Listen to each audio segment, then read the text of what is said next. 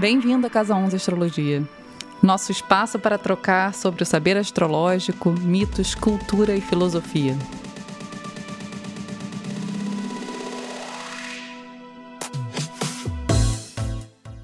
Depois de a gente passar aí por essa jornada de aprendizado em Sagitário, a gente entende, ou pelo menos deveria entender, que uh, esse aprendizado ele deve estar a serviço não só da gente enquanto indivíduo, mas da sociedade como um todo.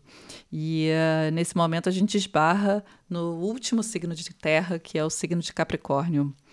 É, hoje a gente está aqui de novo, mais uma vez. Eu sou a Ana, eu estou aqui com a Alina, com a Renata, e a gente vai iniciar essa conversa sobre o signo de Capricórnio. Começando logo pelos opostos, assim, né? Capricórnio é oposto a Câncer. E Câncer fala de família, enquanto Capricórnio tem muito estereótipo de trabalho, né? Como isso funciona, assim, isso para dentro, para fora, esse oposto? Na verdade, é, Câncer e Capricórnio falam de, de dois lugares de pertencimento, né, Lina? Enquanto a gente tem em Câncer essa, essa identidade construída a partir de um núcleo familiar, Capricórnio vai falar sobre esse lugar, esse papel a ser é, desempenhado na sociedade. Então a gente tem um lugar de intimidade que representa também uma espécie de pertencimento e um lugar exterior na sociedade que também vai representar parte dessa sensação de, enfim, de ter um papel na experiência da vida. Nesse sentido, ambos os signos vão falar sobre fazer parte, sobre fazer parte de alguma coisa e que na verdade é maior que si mesmo, né? Que não para em si mesmo. E o engraçado é que os estereótipos de Capricórnio nada tem a ver com isso, né? De fazer parte, é ambicioso, soberbo, só pensa em trabalho, muquirana. É, mais ou menos, né? Porque se a gente entender que muitas vezes a ambição de um indivíduo está muito relacionada ao olhar do outro, é, isso pode ter uma relação absolutamente complementar. A vaidade profissional, inclusive financeira, né, conectada ao signo de Capricórnio, vem muito também a um apego do próprio status idealizado pelo ego. E naturalmente, né, não existe esse apego, não existe esse, essa vaidade que a gente falou, é, em, né, em, função de nada. Sempre vai existir um, é, um se provar capaz. Se provar capaz para quê? Para quem? A percepção dessa, desse valor do outro em Capricórnio, ele pode ser absolutamente distorcido nesse sentido que os outros são só uma extensão da própria vaidade.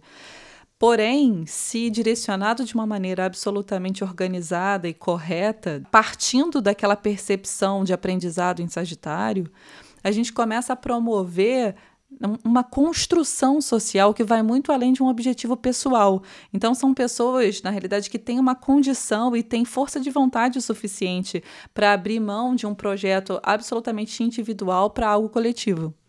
Ana, eu queria te perguntar, né?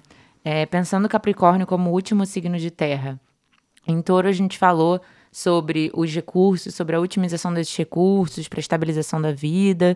Em Virgem, a gente falou da separação do joio e do trigo, da colheita, do, do refinamento né, das habilidades do, que a gente pode aí colocar no mundo.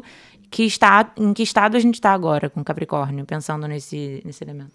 A gente está no momento, na realidade, onde a gente cria um método macro né, de funcionamento de, certas, de certos mecanismos. Assim como, por exemplo, você pode, sei lá, entender como você constrói um vaso, criar aquele vaso em sequência e em seguida você começar a gerar emprego a partir daquele método que você aplicou, esse é o ponto de Capricórnio, é quando aquilo começa a ser um fator de utilização social. Né? Tanto que as pessoas de, de Capricórnio, muitas vezes, elas não têm simplesmente uma ambição escondida. Não sei se vocês já notaram essa diferença. Não é simplesmente assim, ah, eu quero, sei lá, eu quero ter dinheiro para fazer o que eu quiser, eu quero ter dinheiro para aparentar que eu tenho dinheiro. É uma questão de sucesso social certo? Porque é como se fosse um processo também que mimetiza essa gana de fazer parte dentro de um movimento exposto.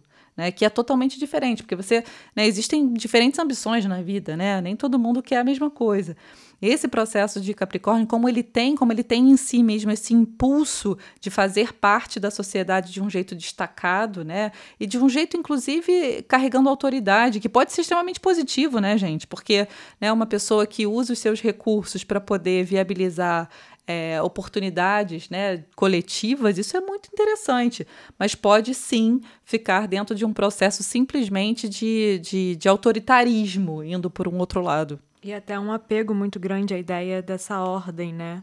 Dessa regra de como fazer, ficar pegado nesse fluxo de trabalho sem ser trabalho necessariamente. É, lembra que a gente falou em Sagitário que a gente sempre tem percepções, né, que vêm do espírito e que despertam a gente para uma outra realidade.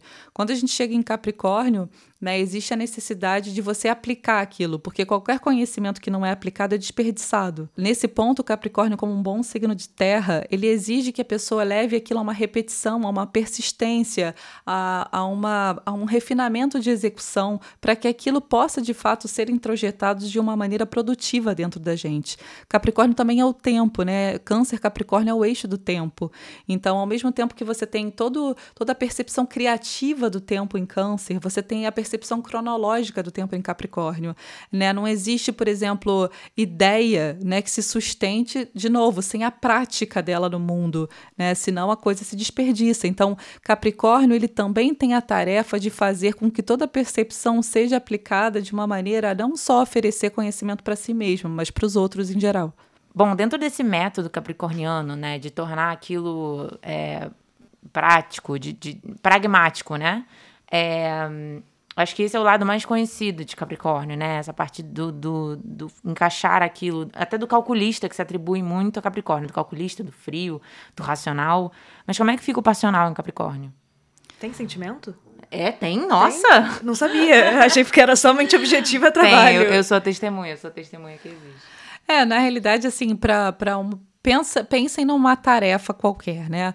Para uma tarefa ser cumprida, do tipo, você não pode deixar qualquer tipo de fluxo emocional interferir na sua capacidade de executá-la, né? Senão, por exemplo, um dia você quer, outro dia você não quer, outro dia é isso, outro dia é aquilo.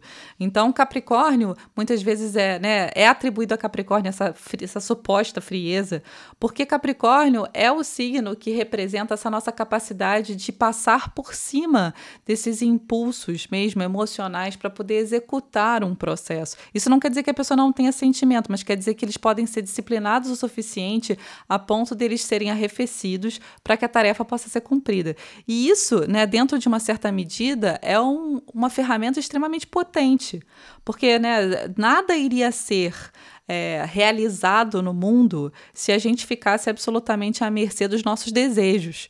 Essa questão aí pouco tem a ver com emoção e muito tem a ver o controle desse, desses impulsos e desses desejos. Eu acho engraçado, Ana, porque Capricórnio, os capricornianos muitas vezes são vistos como assim o espírito de velho, né? Eu acho que junta toda essa questão de uma ambição, da carreira, do trabalho, mas também de uma coisa mais tradicional, calculista. É... Calculista não necessariamente, mas eu quis dizer nessa questão do método. E, e aí agora você fala sobre às vezes, deixar um pouco de lado o que seria o impulso, o que seria o emocional, para dar conta de uma tarefa, né? E aí me vem um pouco, até pensando né, em Saturno como regente de Capricórnio, quase um desencantamento, assim, não no sentido negativo da coisa, mas de você chegar em. A gente já está chegando no final, né, da roda zodiacal, e de que a vida realmente precisa. Tem coisas que precisam ser feitas, assim, da, da ordem do pragmático. A Capricorniana falando. A né? Capricorniana né? falando. Mas eu quis dizer no sentido do desencantamento, de que, de que as emoções precisam ser coordenadas de alguma forma, né? Precisam muito, Renata. Nesse ponto você tem toda razão. Lembra que a gente estava falando sobre como é difícil você ver a realidade do jeito que ela é? Saturno é essa nossa capacidade de olhar para as coisas de um jeito não idealizado, né? A gente acabou de passar por Sagitário que idealiza todo um, um sentido na vida. E que até, até certo ponto é necessário que a gente tenha esse impulso, porque senão a gente também não transcende né, aquele mundo do e cru que também a vida não termina ali. Porém, por um outro lado, para a gente conseguir né, colocar as coisas para frente, né, a realidade ela não aceita desaforo. Eu sempre falo isso né, para as pessoas, porque é uma, é uma verdade. Assim, se você não olha para as coisas do jeito que são, você não consegue mudar elas. Por isso que muitas vezes Capricórnio também tem essa tarefa de controlar os impulsos do ego, que a gente chamou aqui de desejos, né?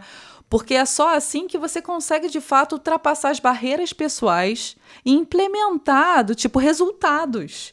Porque se cada um ficar absolutamente suscetível ao seu próprio automatismo, a gente não muda as coisas no mundo. E muitas vezes, para isso, né, esse amadurecimento ele acontece com um custo, que muitas vezes é esse desencantamento, né? Por isso que Capricórnio às vezes é associado a um certo desânimo, falta de energia, deprê, né? Esse sentimento mesmo de Cronos, né? Do velho, de se arrastar, da lentidão, porque é esse movimento mesmo de desencantamento e que também é uma parcela necessária, gente, né? Não é por isso que não seja, porque é, é a parte do amadurecimento. Você não vai ser criança para sempre, né? Peter Pan ficou lá em Gêmeos Sagitário. A gente está falando agora de, de Capricórnio, é outro ritmo. Mas por outro lado, também não pode se desconectar do seu oposto câncer aí, no sentido de prestar atenção também no emocional. Exatamente, assim, né? Do tipo, o equilíbrio entre né, o tempo criativo e o tempo cronológico é essencial para que esse eixo mantenha a saúde. Porque você pode ter, por exemplo, cancerianos que não querem sair de um tempo da infância, de uma percepção de infância,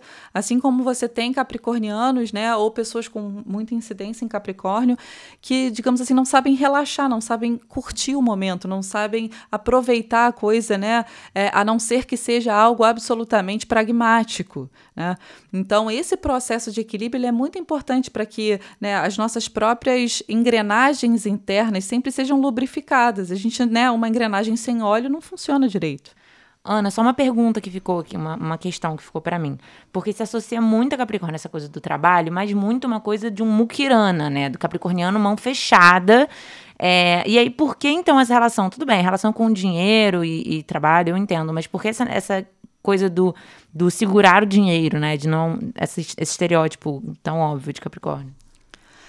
É, acho que isso existe na realidade, Renata, porque tem muito a ver com essa busca por resultados palpáveis, né? O dinheiro ele é um resultado entre aspas palpável para esse mundo material onde a gente vive, né? É um símbolo de status. Capricórnio é um signo absolutamente relacionado ao status quo da pessoa, independente de ser só uma questão de trabalho, tá? Né? Toda essa essa essa, esse embate com o ego que a gente está falando, essa disciplina, essa, essa capacidade de você restringir o ego que a gente encontra em Capricórnio, ele fatalmente vai levar a uma flexibilização do status quo. O dinheiro é, um grande, é uma grande forma de você, por exemplo, comprar sua não transformação. Então, muitas vezes, isso, isso pode ser aí um reflexo bastante comum né, em pessoas que têm muito Capricórnio. E Ana, acho que você até já comentou aqui que o regente de Capricórnio é Saturno, né? E Saturno tem essa tendência a ficar sozinho, de recolhimento. E a gente falou muito de Capricórnio sendo esse status social, dinheiro, ter um poder, ser visto pelos outros. Como isso funciona, essas duas forças que são quase como opostas, né?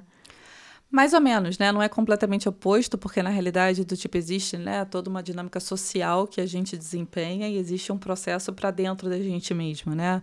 Esse, esse trabalho que a gente falou de revisão, até de restrição na realidade do próprio ego, ele sempre é um trabalho solitário. Capricórnio não significa que né, esteja apontando para uma necessidade da pessoa de se isolar, embora às vezes isso seja necessário para você perceber certas coisas.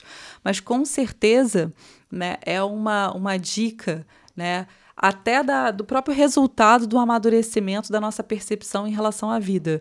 Porque né, existem trabalhos que ninguém pode fazer pela gente e você de conseguir lidar com isso e você fazer disso algo natural, né, sem, sem uma crise maior, é uma grande questão de amadurecimento da mente. E agora, para finalizar, vamos falar do símbolo de Capricórnio, né? Uma cabra com rabo de sereia, uma cabra amalteia. É a cabra malteia, é a cabra mitológica que cuidou de Zeus enquanto criança, né? Então, na verdade, Capricórnio é um signo absolutamente conectado à estrutura. Né? Assim como a família é a estrutura emocional, né? Capricórnio é, é a estrutura social, que também está associada à família. A cabra é a cabra que alimenta, amamenta Zeus e que dá condição dele crescer até que ele possa enfrentar o próprio pai. Né? Então, todo esse, esse processo de resiliência, de resistência e da condição da gente ser o nosso próprio alimento, isso é um processo absolutamente conectado à capacidade de Capricórnio de amadurecimento. Eu não sei se tem a ver, mas a gente saiu de Sagitário, que tem Júpiter, que é o símbolo de Zeus, e a gente vai para Capricórnio, que é o que alimenta Zeus. Isso conecta de alguma forma? Super conecta, porque é essa capacidade da gente, por exemplo, né, tirar uma, uma percepção do espírito, que é representado pelo próprio Zeus, né, e levar para um lugar onde possa haver crescimento, pode haver aplicação. Né? Claro que do tipo, dentro do processo mitológico a gente pode ilustrar com várias outras histórias que não funcionam exatamente assim, né? que tem um milhão de outras representações. Mas dentro desse princípio a gente pode associar sim né, a um processo absolutamente expansivo de Zeus, mas que só acontece também porque é trazido e é amamentado e que é, digamos assim, sustentado por um processo de Capricórnio. Então é isso, pessoal. Caso tenha ficado alguma dúvida, alguma questão, pode mandar uma mensagem pra gente lá no nosso Telegram, arroba casa 11 astrologia, 11 numeral, e seguir a gente lá no Instagram para saber mais dos próximos episódios. Obrigada, Ana. Obrigada, Rê. Mandem seus comentários, gente. A gente adora sugestões. Não esqueçam, tá? A gente recebe as mensagens e sempre dá um feedback assim que possível. Muito obrigada, Lina. Obrigada, Rê. Obrigada, gente. Até a próxima. Tchau.